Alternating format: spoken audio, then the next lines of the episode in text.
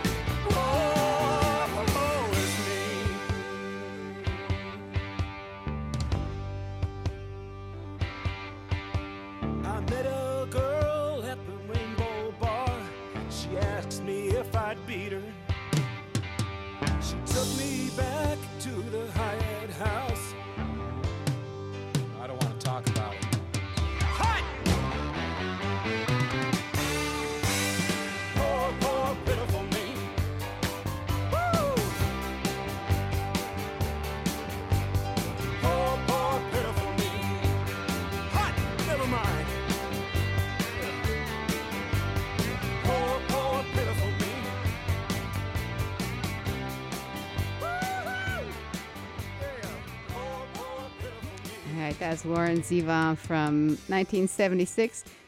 This isn't really a music show. If it was a music show and I'd done my musical research, I might have played the Linda Ronstadt cover because I might like that cover of it better. But the original, I think Warren Zevon did. Next on Out There, where's my notes? Right in front of my eyes. Well, I am going to play a recording. Yes, so the last show that I did, I had a bunch of clips from Eric and Pamela Matlock from 2019, actually, but things still pretty relevant. Talking a lot about their experience living in downtown Northampton and their experiences with the authorities. And one of the things that Pamela talked about, I didn't get a chance to play the entire interview because time ran out 2 weeks ago. But Pamela Matlock was also talking about her experience with DFS and losing her children because she was living in the shelter. I'll let her tell this story. But if you want to hear the full interview, if it's not on the archives of Out There, I better get it on soon. Hopefully this weekend I'll get it on if it's not on already. I can't remember. But if you want to listen to the archives of Out There, you can go to weatherbeard.com/outthere, weatherbeard.com/outthere, and hear any of the past 270 some shows and the most recent show with Eric and Pamela Matlock.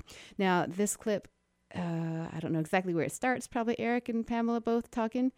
A close friend of mine has had some kind of similar experiences and frustrations with DFS.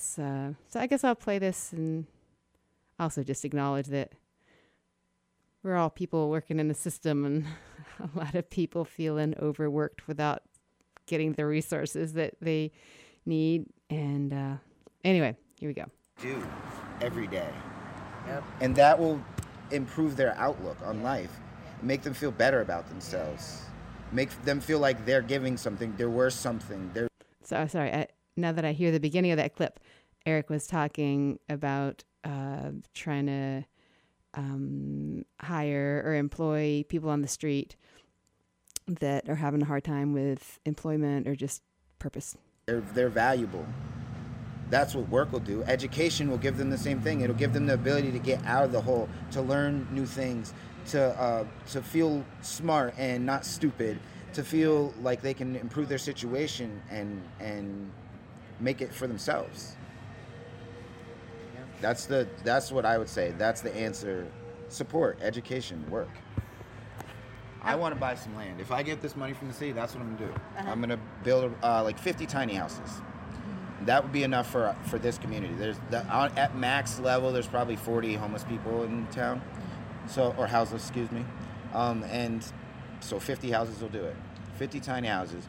I'll give them a key. They can pay like $5 a day rent or something, and the key's theirs. They'll have their spot. And then I might keep 10 places that are just transitional. If you even got $1 to your name, but that's not going to happen because there'll be a way for you to make $5 because I'll make that too.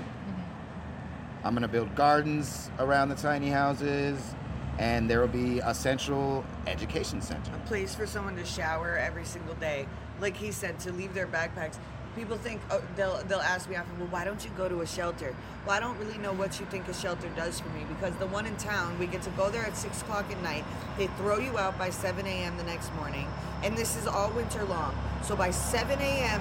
in the middle of February, you're out in the street, and you have nowhere to go for another 11 hours. And then people say, why don't you just get a job? Well, yeah. How? Where am I supposed to put my 50-pound backpack that I carry around? Mm-hmm. Where am I supposed to shower? He's a cook.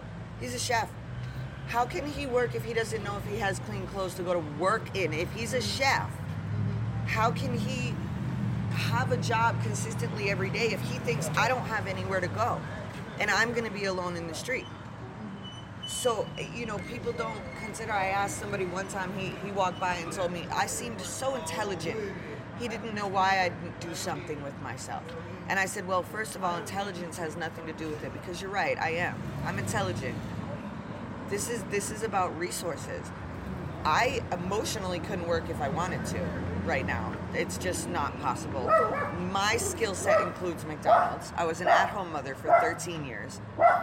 My skill set includes McDonald's, Burger King. Again, this is your work. Yeah. So don't feel crappy about not having their job. You do this for work. No, I mean, I love what I do. You don't get paid. You know, when people say, well, what were you good at? First of all, I was good at being a mother. That is what I was good at. Everyone out here calls her mama Pam. That's what I was built for. Uh-huh. That's what I should be doing. That was my job. She will mom you just like that. Uh-huh. If you ain't in line, she will mom you just like that. Old man Jeff standing over there by the meter. I mom him daily. I walk up to him. I'm like, you had water today, old man? What you been doing today? Uh-huh. Like, it, you know, that was my job. But right now, if I were to go get a quote societal job, it would be McDonald's. I can't tolerate the general public sitting here when I can get up and walk away. Ow! What's up, JD? I could give each one a block or a certain size, like a bag, like even like a dog refuse bag, you know, to pick up the dog poop. Fill that up with cigarette butts, bring it back, and I'll give you $5 or $10, whatever we decide. Is that a bad idea, Mr. Mayor? Did you ask for the mayor? The mayor won't even talk to me. No. Well, now he, because there's always been an open case between the city hall protest and now I'm suing the city, so he won't talk to me. He's afraid. I'm not afraid to talk because I'm an honest person. So I'll get online with anybody. You could quote me. You could put me on record everywhere. I'll talk. My lawyer trusts me to speak. She's like, go ahead, do what you gotta do to talk. Yeah. There's been like one or two things where she's been like, please don't talk about touch this on or this. But like other than that, she knows that we don't. We're not looking to hide nothing. Yeah. We're out here for a very specific cowards reason. Lie. Like we lie. We got put out here by being, you know, targeted by the state. Basically. From what I call terrorists, they absolutely are. They terrorized my family for 5 years. Yeah, and it started with DCF for us. Because we lived in a shelter at the time. Really? For what? We lived in a family shelter at the time. Essentially because DCF kidnapped us and held us hostage in this state. So did you ever live in a family shelter and they took our kids. And when they took our kids, they literally threw us out in the street in 48 hours. Like, we lived in a two-bedroom apartment in Holyoke. They showed up at our room and trespassed him, told him he had 5 minutes to pack a bag and get out, and then left me to pack up an entire two-bedroom apartment in 48 hours and get out. And then they'll ask me, why are you homeless? What? If I lived in an apartment and paid a landlord rent and stopped paying him, he wouldn't be able to throw me out in the street like that. The laws would completely forbid that.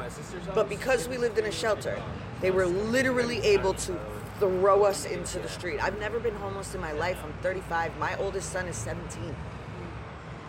I was never questioned in my life as a mother until I met him.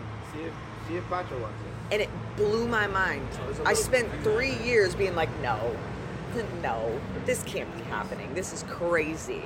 And I'd go to court over and over and over, and the same thing would happen, and it would blow my mind every time I'd walk out of court being like, wait, something's wrong. Because I never changed anything. I was the same mother I had been since my son was born. Yet somehow, all of a sudden, 13 years later, I needed parenting class. And if I wasn't going to go to parenting class, they were going to take my kids. And I was like, what? My son is 13. What are you like? What do you mean I need to go to? And I was a rebel. I didn't go. I told them they could take their parents in class and stuff it up their ass. Like I've been a mother my whole life. I don't need to learn how to time out my son. I don't need you to come in with your early intervention. None of my kids need early intervention. I can tell. You know, it was so many little things. Like they showed up one time, asked me if they could help me with heating. Middle of February. Can we help you with heating? I said, well, I don't know. Can you help me with heating? What can you do for me? They said, well, you know, there's fuel assistance and there's Salvation Army and there's this. And I was like, oh, so what you're telling me is everything I already know.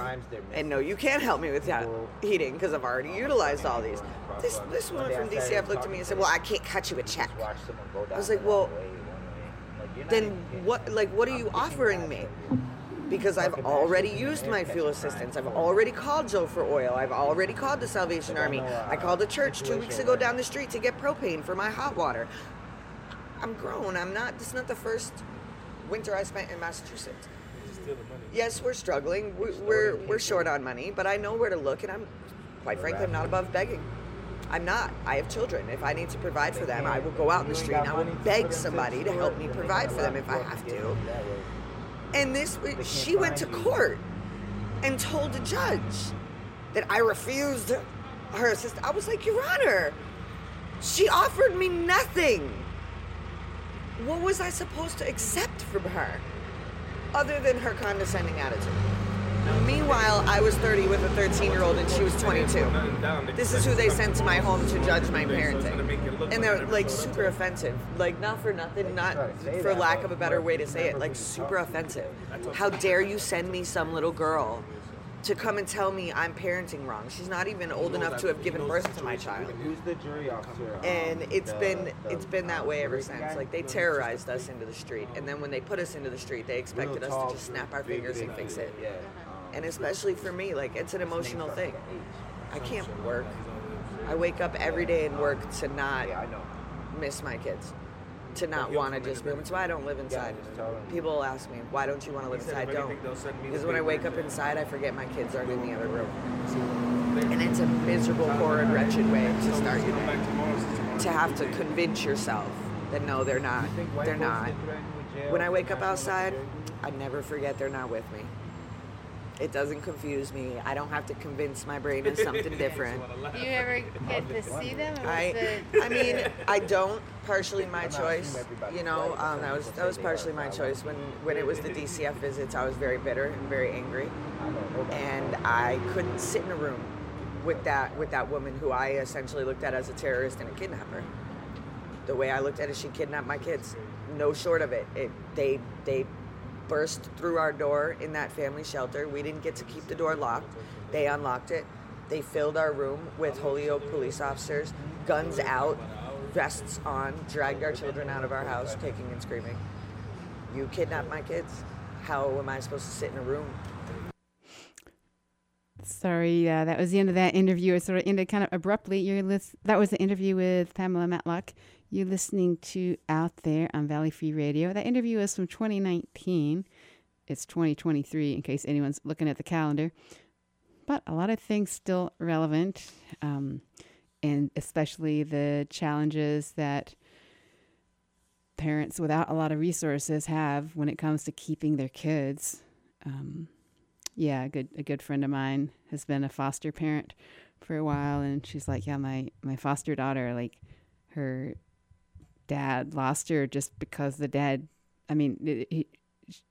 just because the dad didn't have enough money to be able to provide in the way the, I don't know, this, yes, yeah, I'm bumbling there. So how about Harry Belafonte?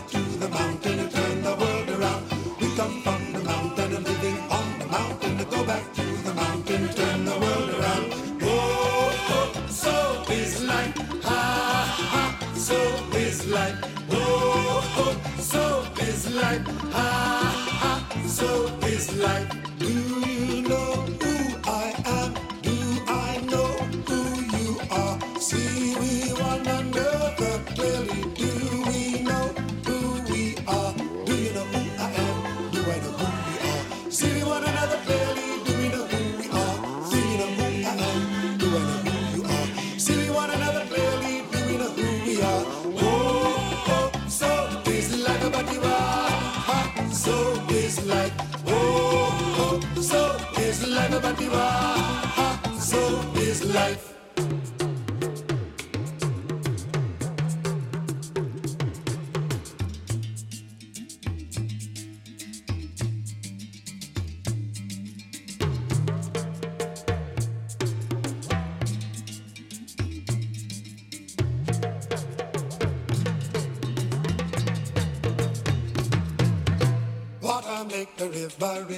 The mountain fire make the sunlight turn the world around.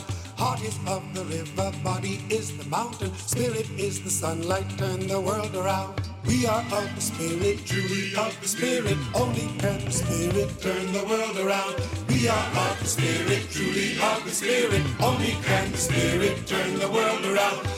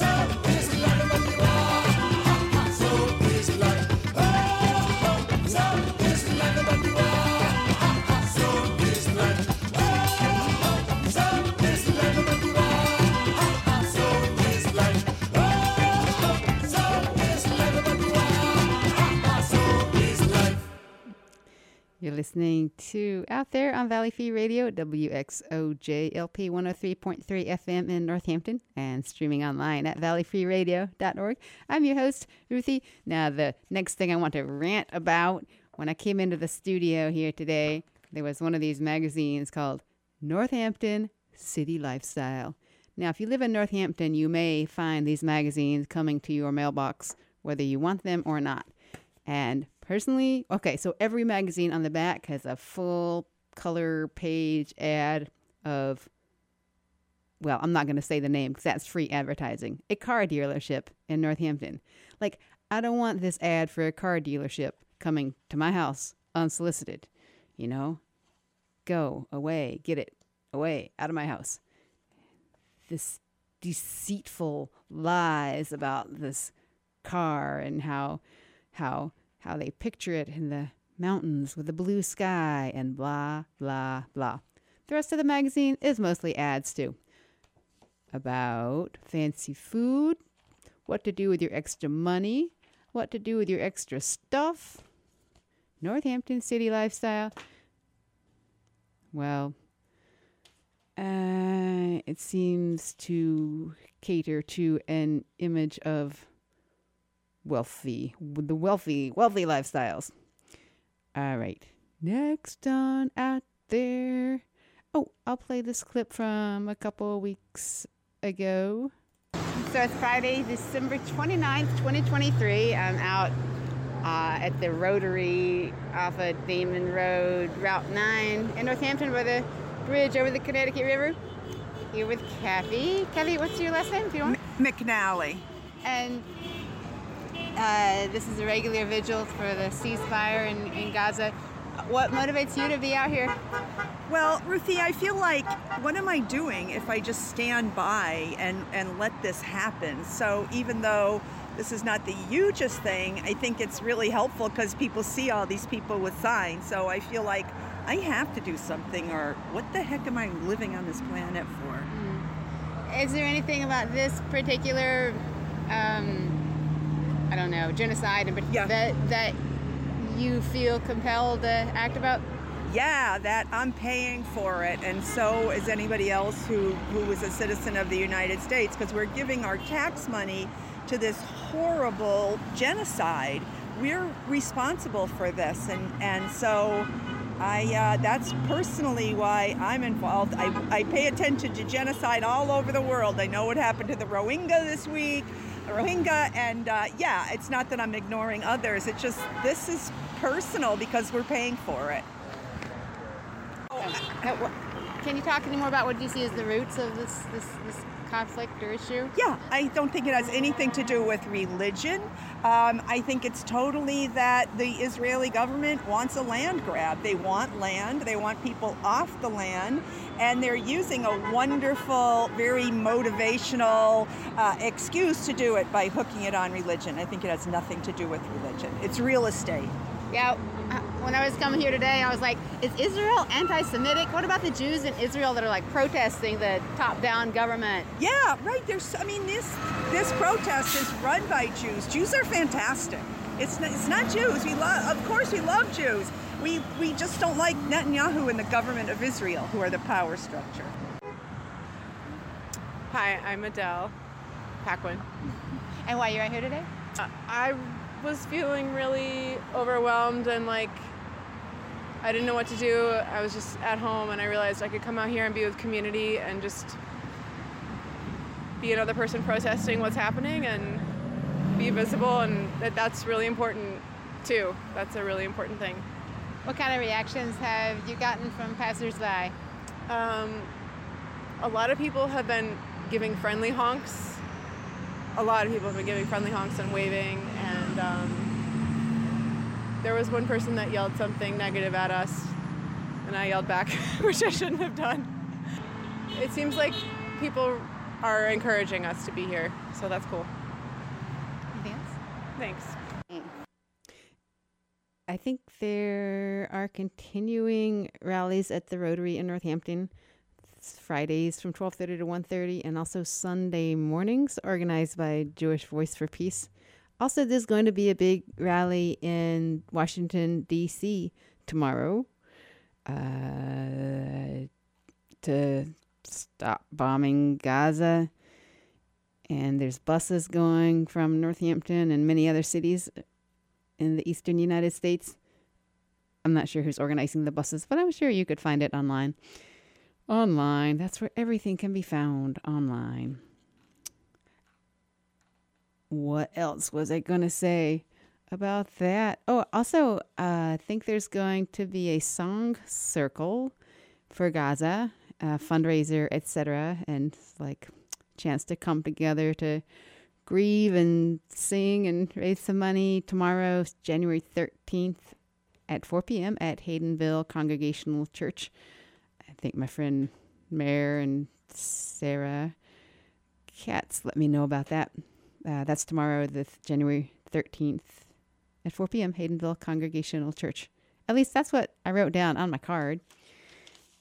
And what else? Well, I was, as I said at the beginning of the show, I was feeling a little blank about my radio show. So I thought I was in my coat room putting on my boots or taking off my boots or staring off into space or something. And I thought, hey, look at that bulletin board right there. I could just pick all the papers out of my bulletin board and read the papers for my show. Yeah, I kind of like that idea. There's a R42 schedule that you can get from Williamsburg to Florence to Northampton to East Hampton to Holyoke, all on the same bus. It goes once an hour from Williamsburg to Holyoke. There are two different schedules, the R42 and the R41. I'm not sure if all of the schedules are the same bus, but many of them are. The R42, once it gets to Pulaski Park in downtown Northampton, the driver changes the number on the top of the bus, and it says R41, and it keeps on going to East Hampton and to HCC. Oh, when I say Holyoke, I mean Holyoke Community College. Also on my bulletin board, there's lots of different bus schedules. Also, we have a flyer for the City of Northampton's Department of Health and Human Services, Division of Community Care. The Division of Community Care is a resource for emotional support, advocacy,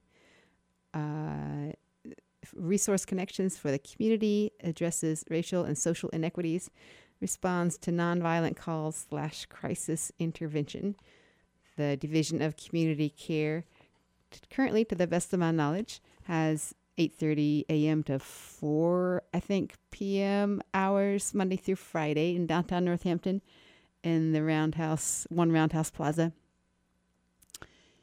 And there's not a number or that information on this flyer. I think maybe this flyer came out before it, maybe before they had figured out those things.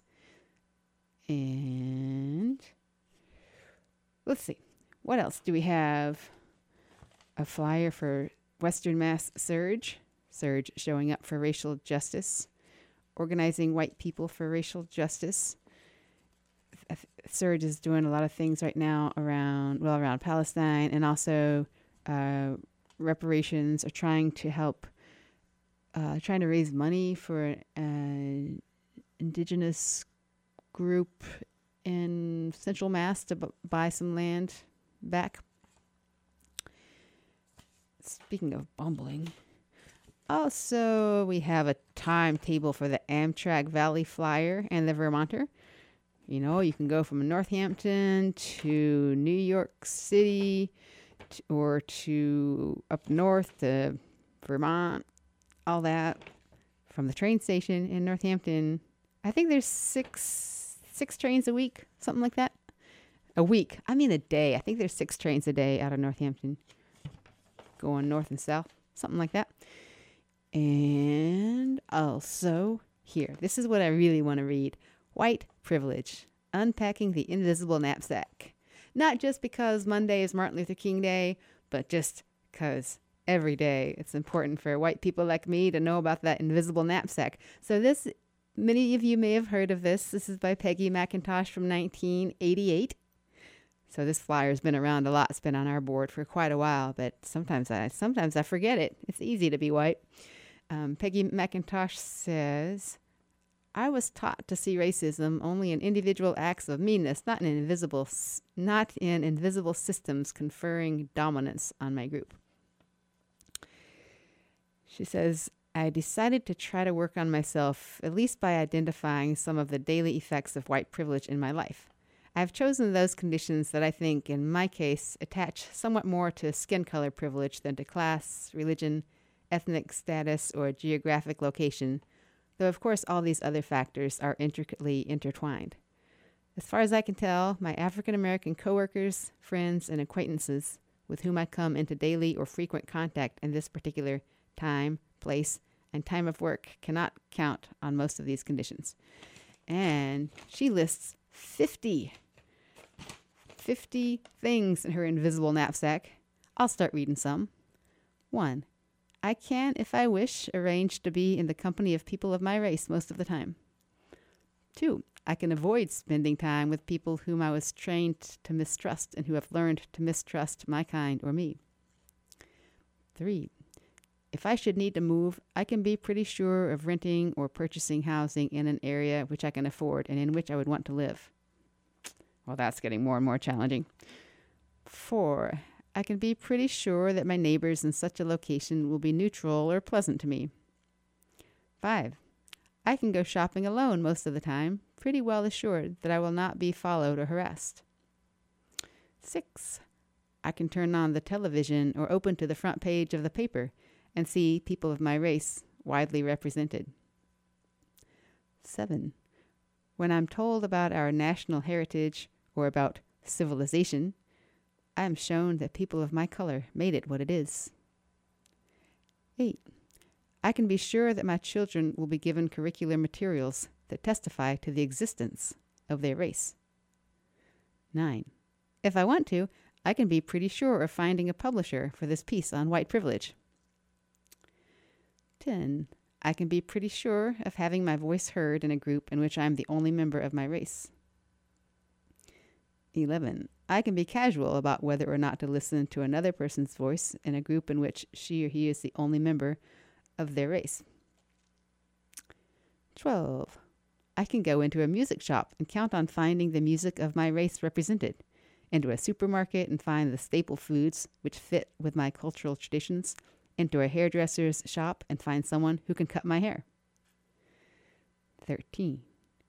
Whether I use checks, credit cards, or cash, I can count on my skin color not to work against the appearance of financial reliability. 14. I can arrange to protect my children most of the time from people who might not like them. 15. I do not have to educate my children to be aware of systemic racism for their own daily physical protection. 16. I can be pretty sure that my children's teachers and employers will tolerate them if they fit school and workplace norms. My chief worries about them don't concern others' attitudes towards their race. 17. I can talk with my mouth full and not have people put this down to my color. 18. I can swear or dress in secondhand clothes or not answer letters without having people attribute these choices to the bad morals, the poverty, or the illiteracy of my race. 19. I can speak in public to a powerful male group without putting my race on trial. 20. I can do well in a challenging situation without being called a credit to my race. 21. I am never asked to speak for all the people of my racial group. 22. I can remain oblivious of the language and customs of persons of color who constitute the world's majority without feeling in my culture any penalty for such oblivion. 23. I can criticize our government and talk about how much I fear its policies and behavior without being seen as a cultural outsider. 24. I can be pretty sure that if I ask to talk to the person in charge, I will be facing a person of my race. 25. If a traffic cop pulls me over or if the IRS audits my tax return, I can be sure I haven't been singled out because of my race. 26. I can easily buy posters, postcards, picture books, greeting cards, dolls, toys, and children's magazines featuring people of my race. 27. I can go home from most meetings of organizations I belong to feeling somewhat tied in, rather than isolated, out of place, outnumbered, unheard, held at a distance, or feared. 28.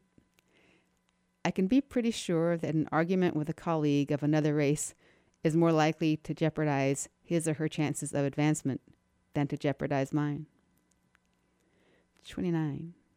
I can be pretty sure that if I argue for the promotion of a person of another race, or a program centering on race, this is not likely to cost me heavily within my present setting, even if my colleagues disagree with me. 30. If I declare there is a racial issue at hand, or there isn't a racial issue at hand, my race will lend me more credibility for either position than a person of color will have. 31. I can choose to ignore developments in minority writing and minority activist programs, or disparage them or learn from them, but in any case, I can find ways to be more or less protected from negative consequences of any of these choices. 32. My culture gives me little fear about ignoring the perspectives and powers of people of other races. 33. I am not made acutely aware that my shape, bearing, or body odor will be taken as a reflection on my race. 34. I can worry about racism without being seen as self-interested or self-seeking. 35. I can take a job with an affirmative action employer without having my coworkers on the job suspect that I got it because of my race. 36. If my day, week, or year is going badly, I need not ask of each negative episode or situation whether it had racial overtones. 37. I can be pretty sure of finding people who would be willing to talk with me and advise me about my next steps professionally. 38. I can think over many options, social, political, imaginative, or professional, without asking whether a person of my race would be accepted or allowed to do what I want to do. 39. I can be late to a meeting without having the lateness reflect on my race. 40. I can choose public accommodation without fearing that people of my race cannot get in or will be mistreated in the places I have chosen. 41. I can be sure that if I need legal or medical help, My race will not work against me. 42. I can arrange my activities so that I will never have to experience feelings of rejection owing to my race. 43. If I have low credibility as a leader, I can be sure that my race is not the problem. 44. I can easily find academic courses and institutions which give attention only to people of my race. 45. I can expect figurative language and imagery in all of the arts to testify to experiences of my race. 46. I can choose blemish cover or bandages in flesh color and have them more or less match my skin. 47. I can travel alone or with my spouse without expecting embarrassment or hostility in those who deal with us. 48. I have no difficulty finding neighborhoods where people approve of our household. 49. My children are given texts and classes which implicitly support our kind of family unit and do not turn them against my choice of domestic partnership. 50. I will feel welcomed and normal in the usual walks of public life, institutional and social. That is from White Privilege, Unpacking the Invisible Knapsack by Peggy McIntosh from 1988. At that time, Peggy McIntosh was Associate Director of the Wellesley College Center for Research on Women, and this essay is excerpted from Working Paper 189, White Privilege and Male Privilege, a Personal Account of Coming to See Correspondences Through Work in Women's Studies. You're listening to Out There on Valley Free Radio. I'm Ruthie. And this is Beyonce.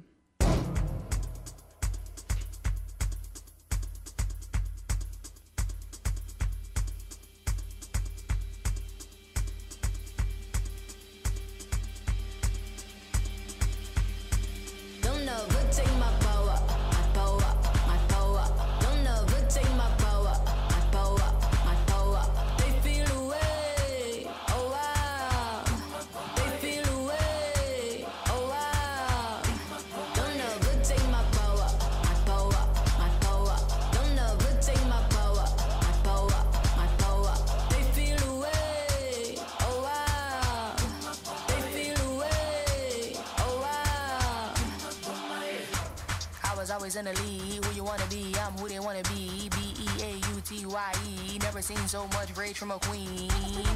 Rage from a queen. Queen so strong, thought she was a machine. Girl of your dreams, Sinclair Regine. Turn to the max, can't forget Maxine. Refer to me as a goddess, I'm tired of being modest. 100 degrees the hottest, if we're being honest. Ebony antibiotics, black people win, they say we're being demonic. Angel in disguise, I hate I have to disguise it. Why you gotta despise it? Rich in the mind, that's why I'm making deposits. Carry all the power, it's time to realize it. Don't know, but take my power.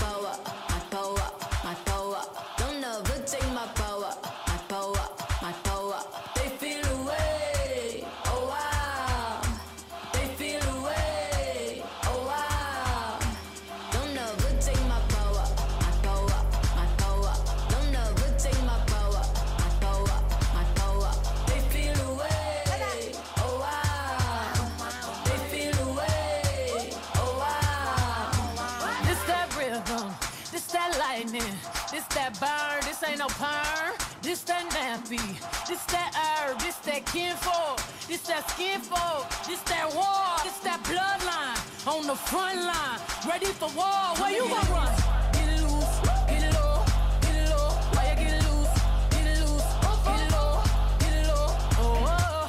Protect my grace, keep it locked in the safe, don't make me get back to my ways, my power they never take, don't never take my power, my power. Take my power, my power, my power. They feel away, oh wow. They feel away, oh wow. Don't ever take my power, my power, my power. Don't ever take my power, my power, my power. They feel away, oh wow. They feel away, oh wow. What's up? Fuma animal.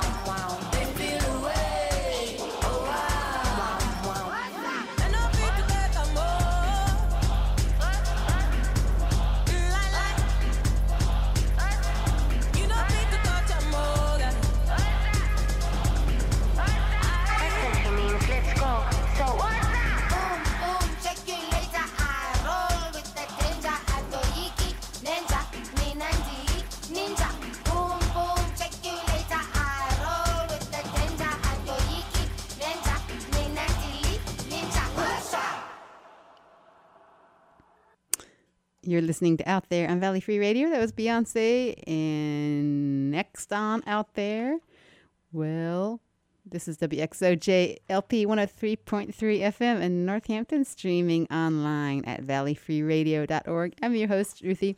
Out There airs Fridays from 4 until 5, followed by Democracy Now! Up at 5 o'clock. Before the song, I was reading flyers on the bulletin board at my house. And here's another one I like to read. Do's and don'ts for bystander intervention. If you witness public instances of anti-Muslim, anti-black, or anti-trans violence or harassment, or any other form of interpersonal violence and harassment, use these tips on how to intervene while considering the safety of everyone involved. And there are like 6 tips. And this is put out by the American Friends Service Committee. And this flyer was from 2018. Do make your presence as a witness known. If possible, make eye contact with the person being harassed and ask them if they want support. Move yourself near the person being harassed, if possible, and you feel you can risk doing so, create distance or barrier between the person being harassed and the attacker. If it's safe to do so and the person being harassed consents, film or record the incident. That's number one. Make your presence as a witness known. 2, do take cues from the individual being harassed. Is the person engaging with the harasser or not? You can make suggestions like, would you like to walk with me over here? Or would you like to move to another train car? Would you like for him to leave you alone? And then follow the lead of the person being harassed. Notice if the person being harassed is resisting in their own way and honor that. Especially white folks, don't police the tone of the person being harassed.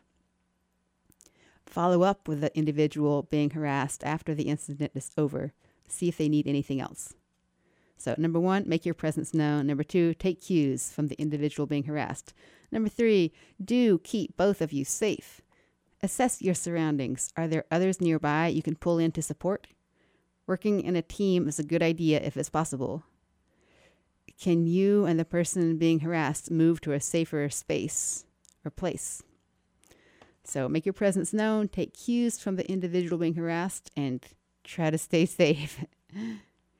In terms of some things to not do, don't call the police. For many communities experiencing harassment, the police can cause a greater danger for the person being harassed. Don't escalate the situation. The goal is to get the person being harassed to safety, not to incite further violence from the attacker. Don't do nothing. Silence is dangerous. It communicates approval and leaves the victim high and dry.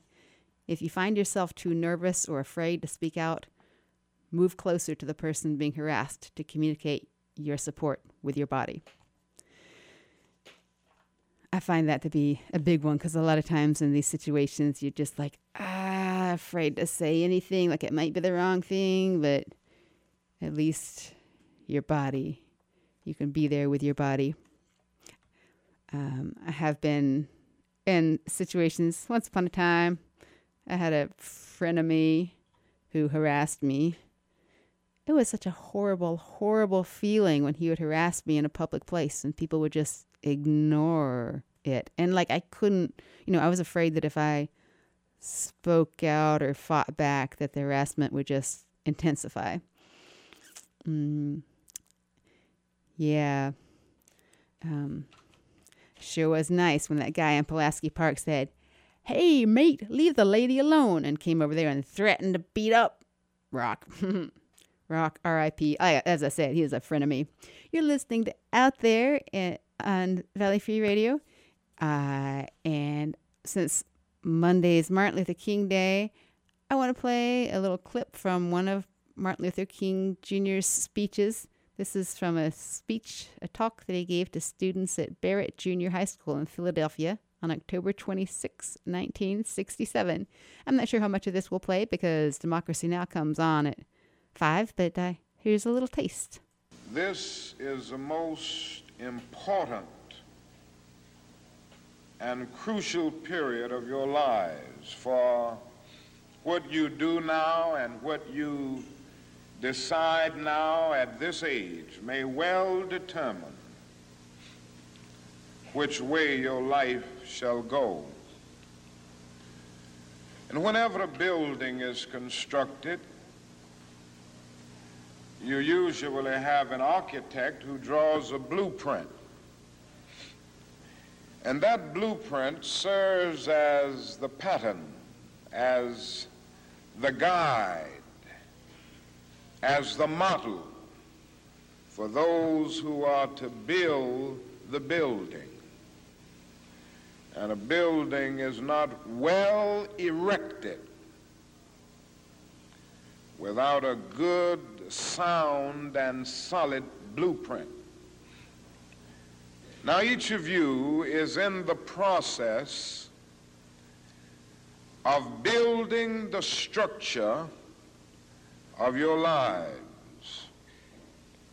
And the question is whether you have a proper, a solid, and a sound blueprint. And I want to suggest some of the things that should be in your life's blueprint. Now, with full respect to Dr. Martin Luther King Jr., this is your host, Ruthie, I realized, well, full respect to his philosophy of nonviolence too, but I realized the previous story I just told about the guy in the park threatening to beat up my friend who was harassing me, that is not what happened at all. I just remembered after those words came out of my mouth, what really happened was the guy in the park who was waiting for the bus said, "Leave the lady alone, mate." And Rock said, "Oh, I'm gonna punch you." And the guy said, "Go right ahead." The guy did not threaten to beat up Rock. He was very peace. He was very nonviolent in his methods. He said, "I'm not afraid of you. If you want to punch me, punch me." That's what he really said. Number one in your life's blueprint should be a deep belief in your own dignity, your own worth, and your own somebodyness. Don't allow anybody to make you feel that you are nobody. Always feel that you count. Always feel that you have worth.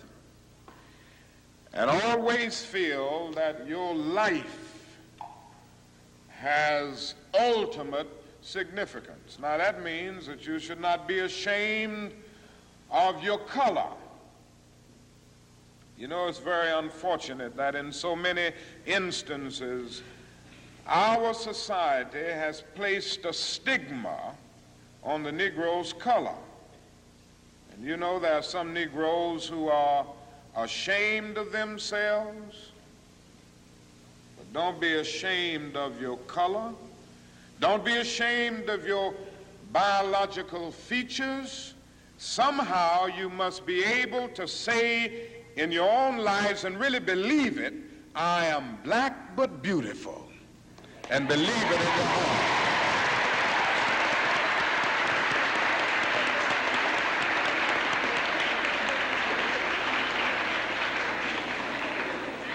And therefore you need not be lured into purchasing cosmetics advertised to make you lighter. Neither do you need to process your hair to make it appear straight. I have good hair, and it is as good as anybody else's hair in the world, and we've got to believe that.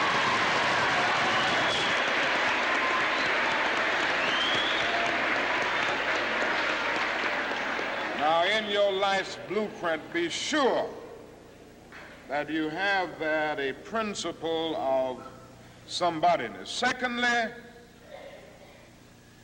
in your life's blueprint, you must have as a basic principle the determination to achieve excellence in your various fields of endeavor.